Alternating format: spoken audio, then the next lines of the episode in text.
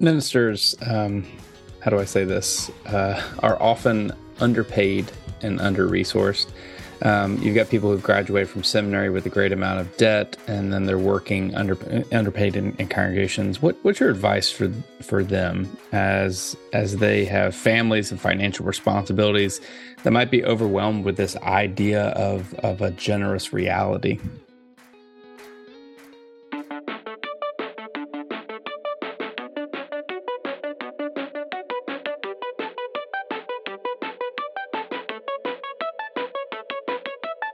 Welcome to the CBF Podcast Conversation.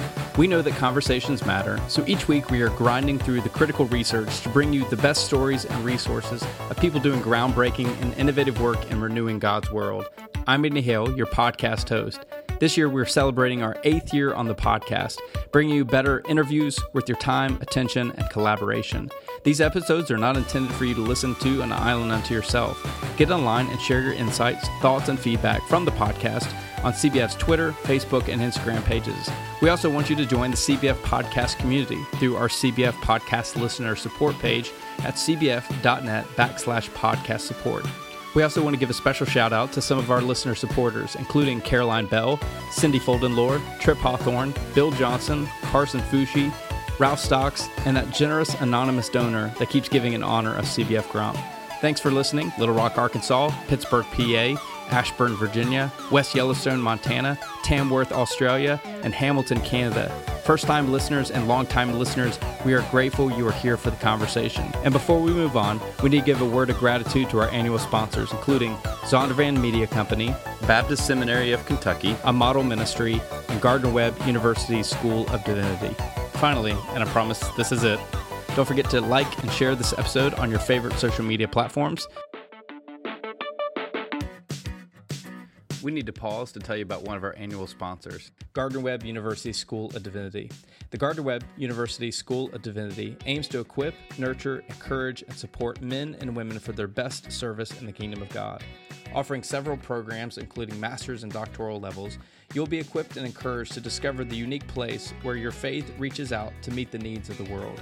Now enrolling for fall of 2023. For more information about Gardner Webb Divinity programs, scholarships, and grants, call 704 406 3205 and visit gardner webb.edu.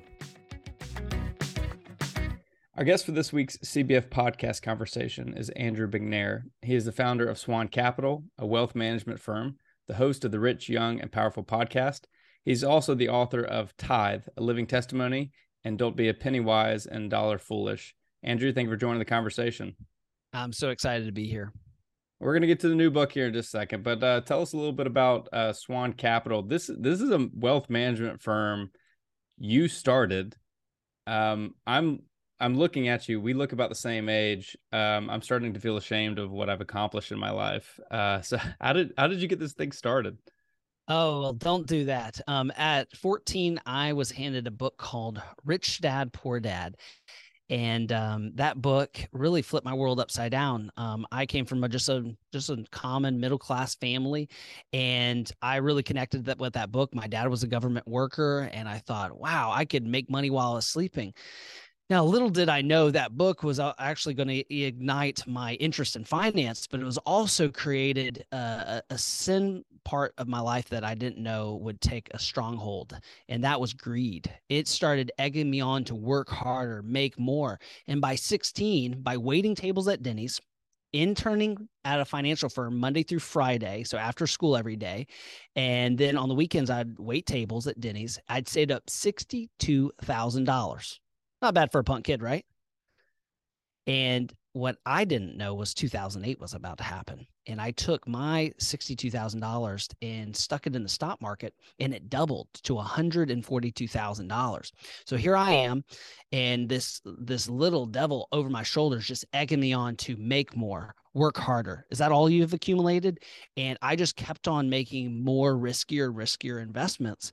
And luckily, maybe fortunately, I lost everything. And so as I was screaming into my pillow and punching my mattress as hard as I could, I was broken because I had connected my self-worth with my net worth. And now I was bankrupt in both emotionally, spiritually, and financially. And just like you know how sin is, is once it uh, you know left me, um, it was nowhere to be found. It would egg me on all the time, and then it moved on to its next victim. And I just I thought if I ever do this differently, I'm going to do it completely different. Of course, I'm going to make better investment decisions, be diversified, but I can't lose what I've given away. And that's what the Lord showed me is that yes, you can lose it towards bad investments. You can lose it by spending too much, but you can't lose what you've given away. And that was uh, how, in the beginning, Swan Capital started was to help families not make those bad financial decisions. But this set me on this journey to later write the giving crisis because my next financial decade,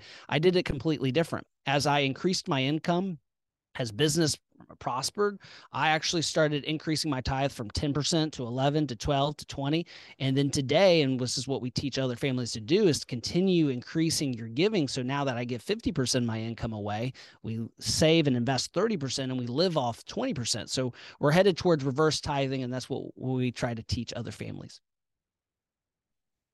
So I'm fascinated by the title of your podcast, Rich, Young, and Powerful. Uh, tell us about the vision behind it.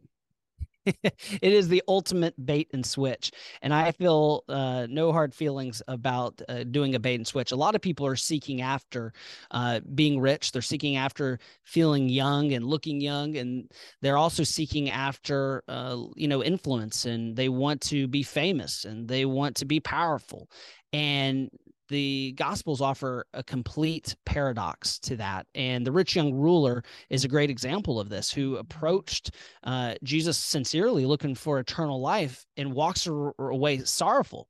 And he walks away with all of his money which at first would sound like you know the ending of a great uh, financial thriller movie but he walks away sorrowful from from the Messiah. He walks away uh, from Jesus completely sorrowful, and and it says that Jesus loved him because he loved him, but he couldn't let go of his earthly treasure and convert it to eternal treasure by giving it to the poor and following him.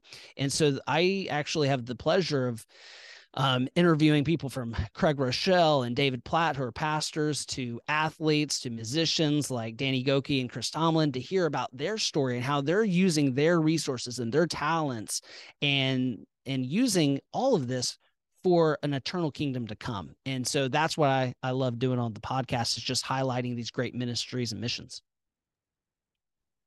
So you have this new book, The Giving Crisis. This book examines how organizational leaders can help average givers become everyday uh, philanthropic. Um, you wrote the inability or our unwillingness of Christians to give financially is hurting our churches and communities as a whole. Um, you've been in those financial meetings. You've had to make those tough calls: what programs to cut, what services to prioritize. Uh, this begins with your own journey around giving um, you know the giving crisis. Walk us through your story as it's interwoven in this book. Yeah. So um you'll hear the whole story but the short story is is after i'd lost everything um, at 19 screaming into my pillow crying into my mattress that i'd lost everything um, the best opportunity happened. My my grandfather uh, was a bachelor now. He had been married for 60 plus years, and sadly, my grandmother had passed away, and I was the only other bachelor in the family. And my mother said, Hey, it would really help the family if you could go live with your grandfather for a year. And I was like, Oh gosh, the shag carpet, the yellow toilet, the yellow shower from the 1970s. I don't know about that. And it, and she's like, It'll really help him. And so I thought I was doing a good deed, but little did I know he didn't need me. I needed him. And he taught me some just priceless wisdom keys, but he also took me back to the Great Depression since he lived through it. And he shared with me how in the Great Depression, with over 25% unemployment, that they were more generous during the Great Depression with people literally in soup lines than we are in the great expansion. And I just couldn't wrap my mind around how we have double incomes here in the United States we actually, according to inflation per capita percentage adjusted for inflation, we have more income. We're making more, and we've prospered as a nation. there's no reason why we shouldn't be more generous. We're actually less generous. Instead of giving 3% of our income, we give less than two if we give at all. And we know that only uh, 5% of Christians actually tithe. And I thought this is a this is an epidemic. This is a giving crisis that we need to talk to. And and this is and this is controversial, but I believe the anxiety and the depression that's on the rise, even though houses are 32% bigger and everyone's got a TV and everyone's got a phone and and there's less financial worries per person. I mean, everyone's got some sort of financial concern. Anxiety and depression are still on the rise because we've made it all about our expectations and and comparison really is the thief of joy. It's stealing our joy. So let's go back to that that first quote and two words from it. You wrote about the inability and the unwillingness of Christians to give. Um, what do you mean by this? Well, I think we have to go back to scripture. We can't say, well, this scripture, I really like this one, but this scripture, I don't know about this one. We can't cut pages out of the Bible.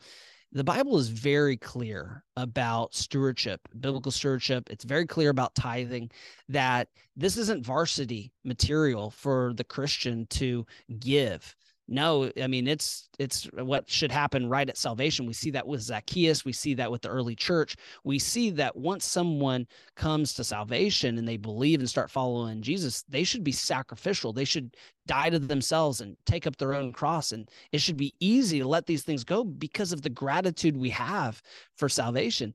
And so we should let things go by the wayside um, that are not kingdom building and so when I see the unwillingness to tithe 10% of our income, uh, it just makes me say, hey, let me shake you as a fellow brother and sister in Christ. And let me show you where the scripture says that we have to be a generous people and we should be marked by generosity. Our generosity should be a testimony, it should be light and salt, so much like the first century church that people are curious. They're saying, What's with this guy and gal? They're giving all of that they have. I mean, we got to tell them to stop giving because they're so sacrificial. That would actually be such a testimony that people would say, I need to find out more about this Christianity. I don't know why they're not trying to keep up with the Joneses. I don't know why they don't have financial worries. I mean, they're not even rich. They're not even uh, worried about having the nicer car. They're worried about giving more. That's a testimony. You wrote uh, if you were to compare the bank statements and credit card statements between believers and non-believers today you would be hard pressed to see the difference. Look deeper in the account balance and into behavior surrounding spending habits and sadly you wouldn't find much difference with the rest of the world. Take us a little deeper here. Yeah i think you can look at someone's calendar you can look at someone's checking account and you can look at someone's anxiety and usually you can find out a lot about that person. I don't even have to meet them. If you send me their calendar, you send me their bank statements, and you send me, uh, you know, what they're concerned about, I can tell you a lot about that person very quickly. And I love what David Platt says. I'll give him the credit for this. He says if they wear an Alabama jersey, on their bank statement they have alabama tickets coming out that cost you know three or four hundred dollars these days at least and he says they're worried about who's going to win on Saturday. Uh, they're probably an Alabama fan, and they're probably a college uh, football Alabama fan. And I thought that is so true with our finances. And and this is nothing new. Jesus talked about. It. He says, "Where your treasure is, there's your heart also." If my heart is connected to what Jesus tells us is the most important, which is the orphan, the widow, the sojourner, the least of these in the unreached people groups, because that's what he's given us this uh, very big charge with the Great Commission to go out to the byways and the highways to go find those who don't know about me. My finances should reflect that, and my calendar should reflect that.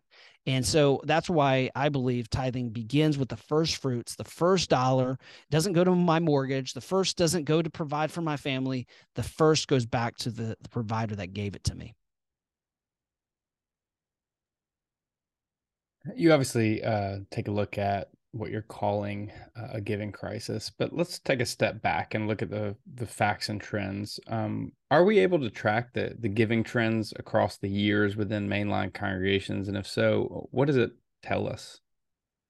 It it tells us simply that our earnings have not increased as fast as our expectations. We know that people live in a house that's 32% bigger than it was 60 years ago. We understand that uh, what used to be the family car is everyone gets a car. Um, and what used to be what we would call discretionary is becoming mandatory and that's not how it should be for the the believer they should stand out and they should stand out financially as radical and that's what i want to be marked as i i, I almost actually made the book title radical generosity i want people to look at my finances and say as a financial guy, it doesn't make sense what you're telling people to do. You're you're supposed to tell people to invest in your hedge fund. You're supposed to tell people to invest in your portfolios, but you're telling them to give their money away. And that's why I want people to be so curious. And I want our clients and I, I want the families that read our book uh, to say, yeah, that's, I'm going to dedicate my life to not continuing to increase my expectations. I'm going to draw a line in the sand and say, my family doesn't need more than $60,000. We don't need more than $150,000. Whatever that line is in the sand. And as we work harder because we work unto the Lord. We work really hard in our jobs. As we get promotions and pay raises and cost of living adjustments, I want to say that 4% cost of living adjustment, I'm going to make a deal with myself. I'm, I'm not going to spend the entire 4% like I have been for the last decade. What I'm going to do is do 2% more to God. I'm going to do 2% to my family, or I'm going to do 2% to God. I'm going to do 1% to me and 1% to the future me. I'm going to increase my, my uh, investing. 1% more. And I think if we did that, over the next decade, the trend would show a church that is radically generous, and we would see uh, more unreached people groups being reached, and we would see a financially healthy uh, believer that's investing the right amount. And then we would see someone that's also happy because they're enjoying the 70% that's left over to spend. We can't go any further without telling about one of our annual sponsors, Baptist Seminary of Kentucky. How does your congregation handle ministry staff leadership for areas such as youth and children's ministry? More and more churches are cultivating these leaders from within their congregations. Going away to seminary is not an option for these persons, yet many desire some level of theological education to better prepare them for their ministry role. In response to this trend, Baptist Seminary of Kentucky has launched the Homegrown Initiative. The Homegrown Initiative offers ministry leaders options for training and growth that fits into their busy schedules. If you or someone else at your church is serving as a homegrown minister and is looking to be better equipped as a minister, visit bsk.edu to learn more about new creative options for growth. bsk.edu. That's bsk.edu. You know, I've served both as local church and, and as denominational leader, and um, you know, we oftentimes don't have conversations with church members about giving, as in like specific church members about what they are giving. Um, you know, I was trained in seminary um, that you shouldn't look at the giving books, um, but I should be aware of who the top contributors are. Um, you know, so that kind of leads into most ministers when they talk about tithing, which is typically the only thing they talk about. And we'll get to the other aspects of finances here in just a second. Um, you know it's it's kind of a one-off thing or um, you know uh, uh, a campaign sunday in which they're encouraging people to give. What are some of the most common reasons you think um, people aren't giving to the church? You know what are the common i don't want to use the word excuses but common things people lean on most when they indicate that they're not giving what they think they should to the church yeah, I got a whole section in the book that talks about all the excuses that people give for uh, not tithing. Um, but I think it goes back to that mindset and the culture within the church. Why is it taboo? Why can we talk about people's addiction to pornography, addiction to um, cheat on their spouse? we can talk about some heavyweight issues inside a Bible study, a church group at, at the pulpit. And I think some of the reasons why it's not talked about because every time the pastor talks about it, they think that they're talking about it for their own selfish reasons to, you know, garner uh, for a building campaign. But that that's not what it should be about. And obviously, for most pastors, it's not what it's about. They're just preaching what Jesus talked about. I mean, if the percentage ratio of Jesus talking about money, it wouldn't wouldn't be once a year on Sunday. It'd probably be every one out of five sermons would be talking about money or using money as a theme because that's how Jesus Jesus, if we were following his example in preaching, it would be more like a ratio of one to five, uh, not one out of 52. And that's what I'm here to try to change. My my background is finance. You know managing a hedge fund and having a wealth management firm it gives me a unique perspective to talk about what pastors oftentimes can't is i can talk to that believer because i'm not uh, a pastor and i can say here's what the bible says and the Bible's very clear. It's not open to interpretation. And with grace, the bar has been raised. Tithing is the floor, not the ceiling. And so we need to start dedicating our finances and letting the Lord into not just one area of our life, but into all of our areas of life. And so, again, I, I think the mindset has to change. Um, I, have I said this recently today. Um, as someone uh, was talking about addiction i said we can talk about a lot of addictions in in in study groups and bible study which we should the church should be talking about this but workaholism is the only uh, addiction, I know that people will applaud you all the way to your brokenness, and they'll applaud you as hard you work. the The more you make, the more you should spend, and and sadly, that's not worked too well out for the American population. Another aspect of, of the shift in giving has has also to do with the local church's vision and, and mission. Um, Gen Xers and young younger generations are drastically different than the generations before them on what they believe the church's role should be in the world, especially when it comes to to meeting the needs of the community of um, you know challenging systemic injustices of, of creating more equitable future for the world as seen through through Jesus and the gospel. What's the correlation between local churches failing to fulfill the gospel vision and a reallocation of gifts towards you know other nonprofits that are maybe doing this type of work in the world?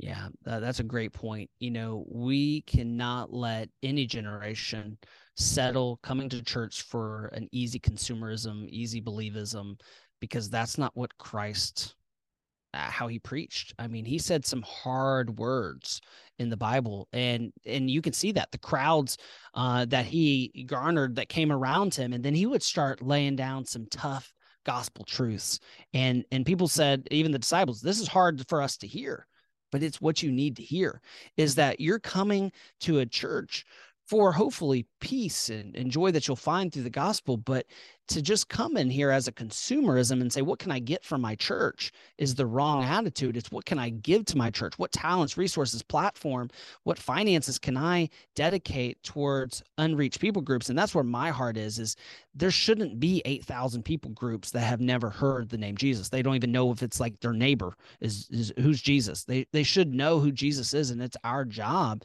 and our role. And, and what we know from, you brought up generations, what we know is that people are typically generous because their grandparents or parents were. So that discipling and that modeling starts in the home. And this is what just just blows my mind. If you look at the generosity gap um, by uh, the research um, Barna, is it, this is crazy. They surveyed what's the reason for my finances. What is the ultimate financial goal of my life? And uh, when it comes to millennials and Gen Xers, they rated number six uh, was serve God with my money. So provide for my family was number one, support the lifestyle I want, uh, give charitably was number five, but serve God with my money, which is the right answer in my opinion.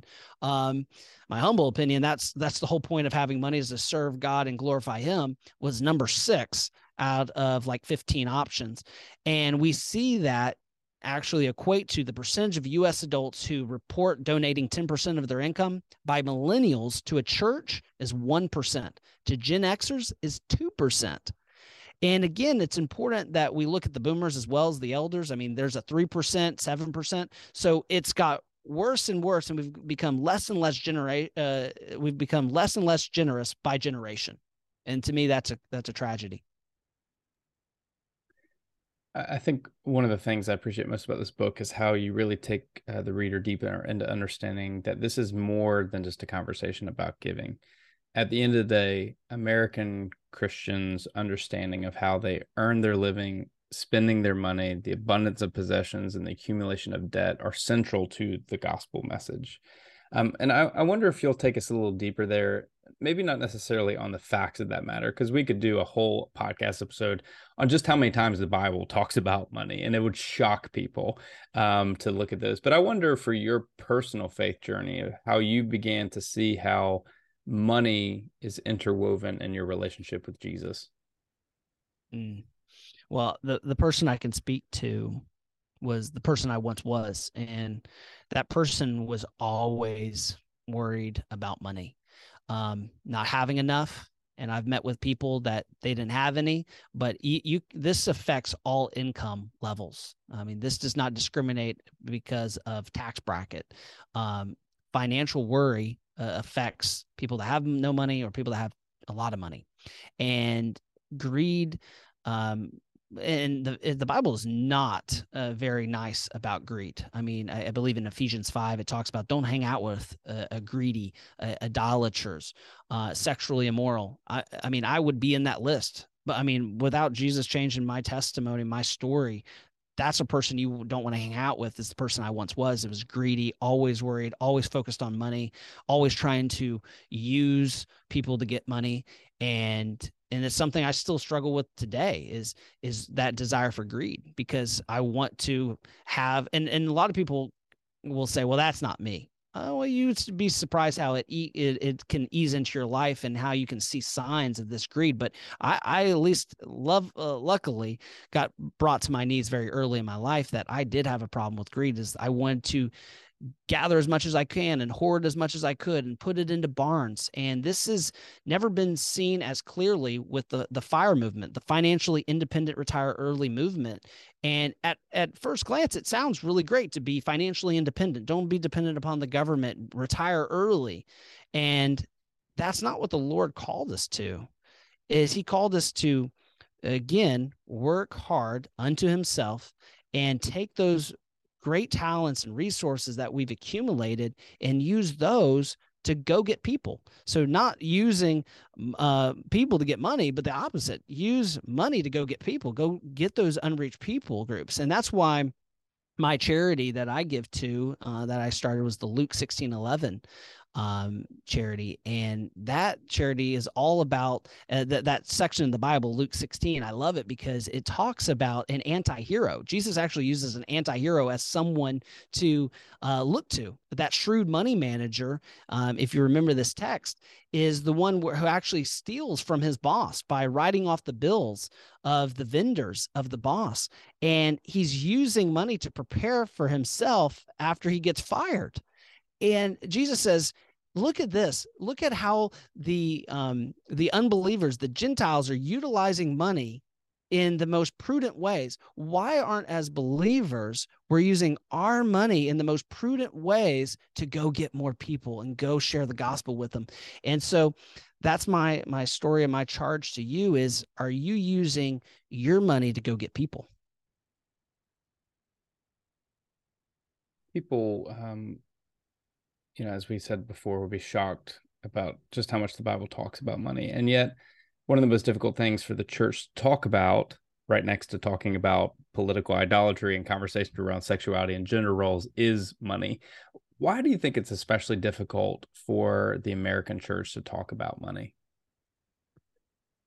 Oh, um, I I think because eh, these are hard scriptures to hear because that means we have to die to ourselves and I've seen people become biblical scholars overnight. And what shocked me, Andy, is that people, even even people that have went to seminary, pastors have debated me and they said, Andrew, you know, the the Bible doesn't command us to tithe as New Testament believers. So here we are becoming biblical scholars overnight trying to talk people out of being generous.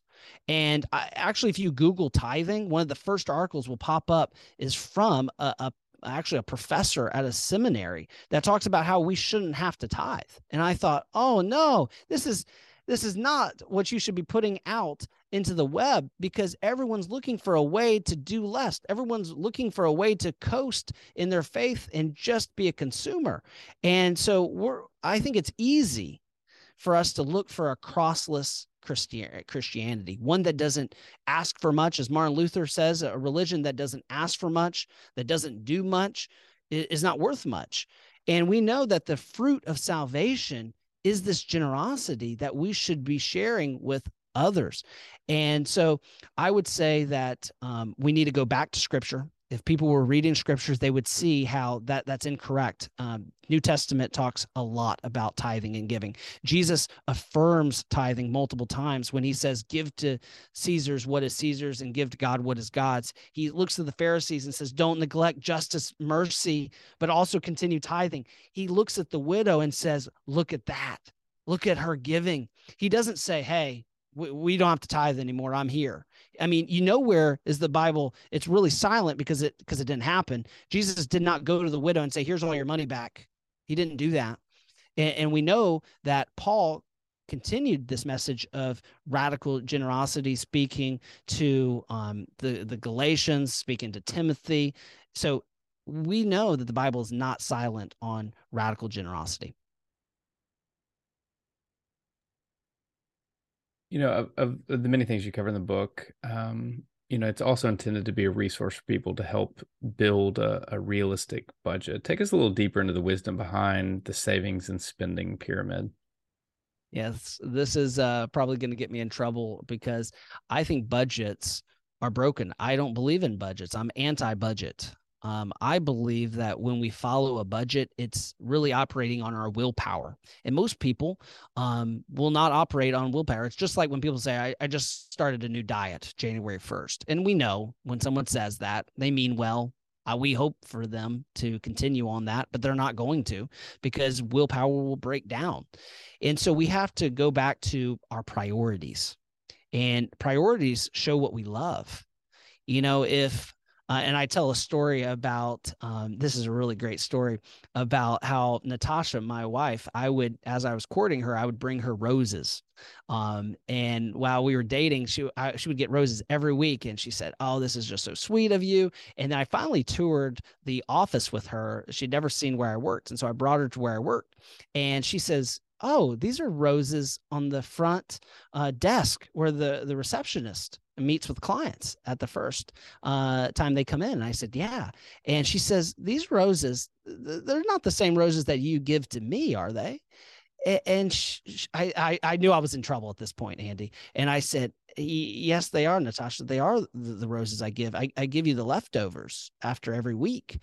And she says, That's really sweet of you. I, I, really think it's sweet that you bring me roses every week. But do you mind bringing me different flowers, someone else's flowers? These are someone else's flowers. Do you mind bringing me, me, you know, for me flowers? And and that's something I still do today is bring her a different set of flowers than roses because I don't want her to have the leftovers. I want her to have the first of what I give to someone in a, in a completely different flower type. And it's a small example that that's how we should be with our finances is that we should give to the Lord what is His first. So 10% goes to uh, tithing, goes to the local church. Then 20% goes to long term investments and i think especially millennials and gen xers what they're what we're seeing is is they're saving. And what i mean by saving is they're delayed spending. They're putting money into a savings account checking account where they'll spend it later. Now i'm talking long-term investments that you can't touch till your retirement age. And then the 70% is what we learn to spend on. And then that 70% we should excel in spending. We should get as much as we can out of that 70%. And and the the savings pyramid that I talk about in the book is when I went to school, there was this food pyramid that may be out of date now, but the food pyramid was it was a good idea that you should have a, a diversified mix of different foods. You shouldn't just eat bread all day if if you, you don't have to. Uh, if you can get some fruits and veggies, that'd be great. Some meat in there, that'd be great. Uh, and the same with your your finances. No one ever sat me down in school and said, you know, it's 10, 20, 70, and here's how you should spend the 70 by the way. And that's what I wanted to give to people because the people that read the giving crisis are very advanced financially. And there's going to be some uh, people that have never been taught finances. They've never been taught the basics in their home by their parents. And I want them to have at least the basics. And even the advanced people, I think, will enjoy seeing the savings pyramid as well. We are pausing to tell you about one of our collaborative annual sponsors, a model ministry. Are you a church leader who's committed to keeping children safe? If so, then a model ministry is for you. We are a registered nonprofit organization specializing in safety education, policy writing, and risk assessment to mitigate child abuse in ministry organizations. We understand that child safety is a top priority for churches, and we're here to create a safe and nurturing environment for all children. Our founders can provide the resources and support needed to implement effective child safety policies and procedures. Visit amodelministry.com to learn more about our services and how we can help keep children safe. Since 2016, CBF has brought you episodes of interviews with authors and practitioners for conversations that matter. These stories of creativity and innovation have garnered weekly support from around the United States and the world we are inviting you, the listeners, to join us in connecting with the podcast. Become a monthly listener supporter and receive some perks, including name recognition on the podcast, questions for upcoming guests, free books from the podcast, joining the podcast for an interview, and a VIP experience with the General Assembly podcast guest. There are five levels of listener support, starting at $5 per month. For less than the cost of a pumpkin spice latte, you will be featured by name on the weekly podcast episode. For more information and to join the community of listener supporters, visit cbf.net slash podcast support. Ministers, um, how do I say this, uh, are often underpaid and under resourced. Um, you've got people who've graduated from seminary with a great amount of debt, and then they're working underpaying um, underpaid in, in, congregations. What what's your advice for for them as as they have families and financial responsibilities that might be overwhelmed with this idea of of a generous reality? Mm-hmm. I, I think many times people will ask, you know, do I tithe if I make a little money? If I tithe, if I can barely make ends meet. Um, what I love about how the Lord has set up things is it's not like a standard flat tithe that he's asking us to be obedient with, he says 10%. So whatever I make, and if I'm a bivocational pastor, um, whatever I receive, um, I should be doing 10, 20, and 70, 10, 20, and 70. And it's very difficult, especially when you're not making a lot. I mean, when you make a lot, it's it's a lot more forgiving um, because you have more 70% to work with. Um, so I would tell them that uh, again, I think it's an honor to serve and shepherd, and there's nothing wrong with being bivocational for many to make ends meet and for their spouse to work. And we see that with Paul, who's making tents as well as building up the local church. Um, and I think it's important for pastors to just follow that 10 20 70 formula, even when it's not easy. And as long as we're not, you know, many times people say just, you know, give uh, in faith. Just step out and leap in faith. I think that's that's great. We should step out in faith, but um, I also think that we shouldn't test God with our spending. I think most people are not testing God with their tithes; they're testing God with their spending. And so, uh, what I would do is I would journal your expenses over the next week. Take a journal with you, and every time you are about to spend money, write it down. Say, "Hey, I'm going to buy this Snicker bar." Great, I'm going to write that down before I buy it. If we did that every time we had a little small uh, pocketbook in our back pocket and we would journal our expenses or write it in Google Keep on our cell phone, what we spent money on for the last week, we'd be shocked at how much we spend frivolously because I many times people say, "How could you do it?" I said, "Well, just if I if I could, if I could walk around with people for a week, I could find where they're spending money frivolously, and and they can too. They just have to journal their expenses, and they'll see where they're spending money frivolously." Let's talk about generosity, um, which is ultimately, you know, the the goal of this book. You wrote, "The more grateful you are, the more generous you'll be." Gratitude is what you breathe in. Generosity is what you breathe out. Take us a little deeper there. when I think about this, I, I automatically go to Zacchaeus. I see someone that was tall, uh, not tall in stature, but short in stature. Someone that was unlike the rich young ruler.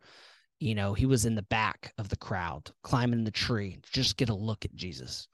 And and I love where Jesus looks at him, calls him by name. I mean, just such powerful scripture there. And he comes down to the tree, and salvation comes to his house. And so here's this overwhelming gratitude that he who has cheated a lot of people out of money is getting a second chance to be born again, to follow and actually introduce people to Jesus. Um, and what's his response? Overwhelming generosity. He says, I got to give away half my income. I got to do it.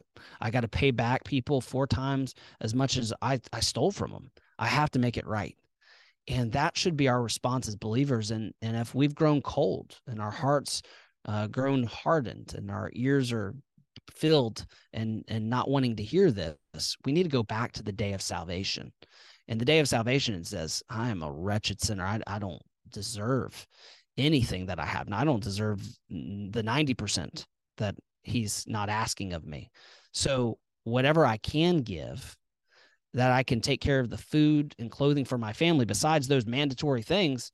Even that, I mean, he said, if you follow me, you might not have anything to put your head on a, a pillow. I mean, that's what Jesus was very upfront is you're potentially going to have to leave everything. And if that bothers you and you're challenged by that, then you need to lean into that challenge because I would get curious when I'm uncomfortable. And so every time when people say, you know, he didn't ask everyone to leave everything. No, he didn't, but he did ask a lot of them to. He asked a lot of disciples to. And what an what an honor and and and that that would be to leave everything for Christ. I mean, eh, the uh, look at what Peter said. Peter said, "We left everything for you," and, and Jesus says, "Yeah, you did." And there's a hundredfold return and and in investments uh, you don't have to be in investing and in finance to understand that a hundredfold return is a great return on your talents resources and your finances you know there's so much in this book and there's so much um, that it has to offer as far as um, you know practically living out you know for somebody who's wanting to kind of start right? uh, finding a place to kind of begin. Uh, what, what's your first uh, steps of, of recommendations? Sure. The first thing I go to is can I see your tax return and your tax refund last year? What we know statistically is most people actually blow their tax refund. Um, and what they're doing is they're overpaying the government. They get a big tax refund on the back end. And then when anyone gets a windfall, a lottery, an inheritance, uh, a tax refund. It is spent frivolously. The statistics show that. So what I tell people is, all right, you got a four thousand dollar tax return, uh, tax refund from your tax return last year. Why don't we do this? Instead of you getting a four thousand dollar tax refund next year, let's do a tax withholding change of three hundred dollars, and we, let's start dedicating that to the Lord it's so true that we all need a spending plan. You know, those who uh, fail to plan or plan to fail, they're going to have failure because they haven't laid out their spending. So we need to lay out our spending. Um, that's not a budget. We're not going to, you know, take every dollar and, and, categorize it. We don't have to do that. We just have to see where our money is going to go with that 10, 20, and 70. And then the other advice I would tell you is look for fixed payments that are tied to your income. And I'll give you a great example of this.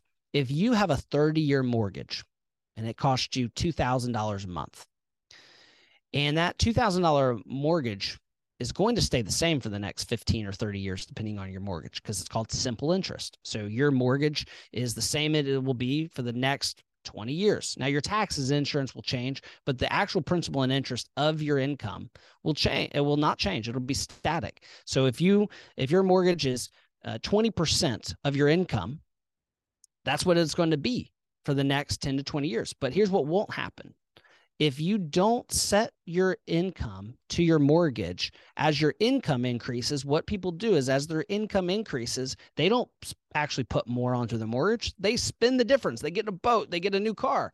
What I encourage families to do is say, all right, we're going to lock in that 20% is as much as we're going to put towards our income. And as our income increases, I'm going to take that little bit of increase, which will be very small in the beginning, and I'm going to put that towards giving more.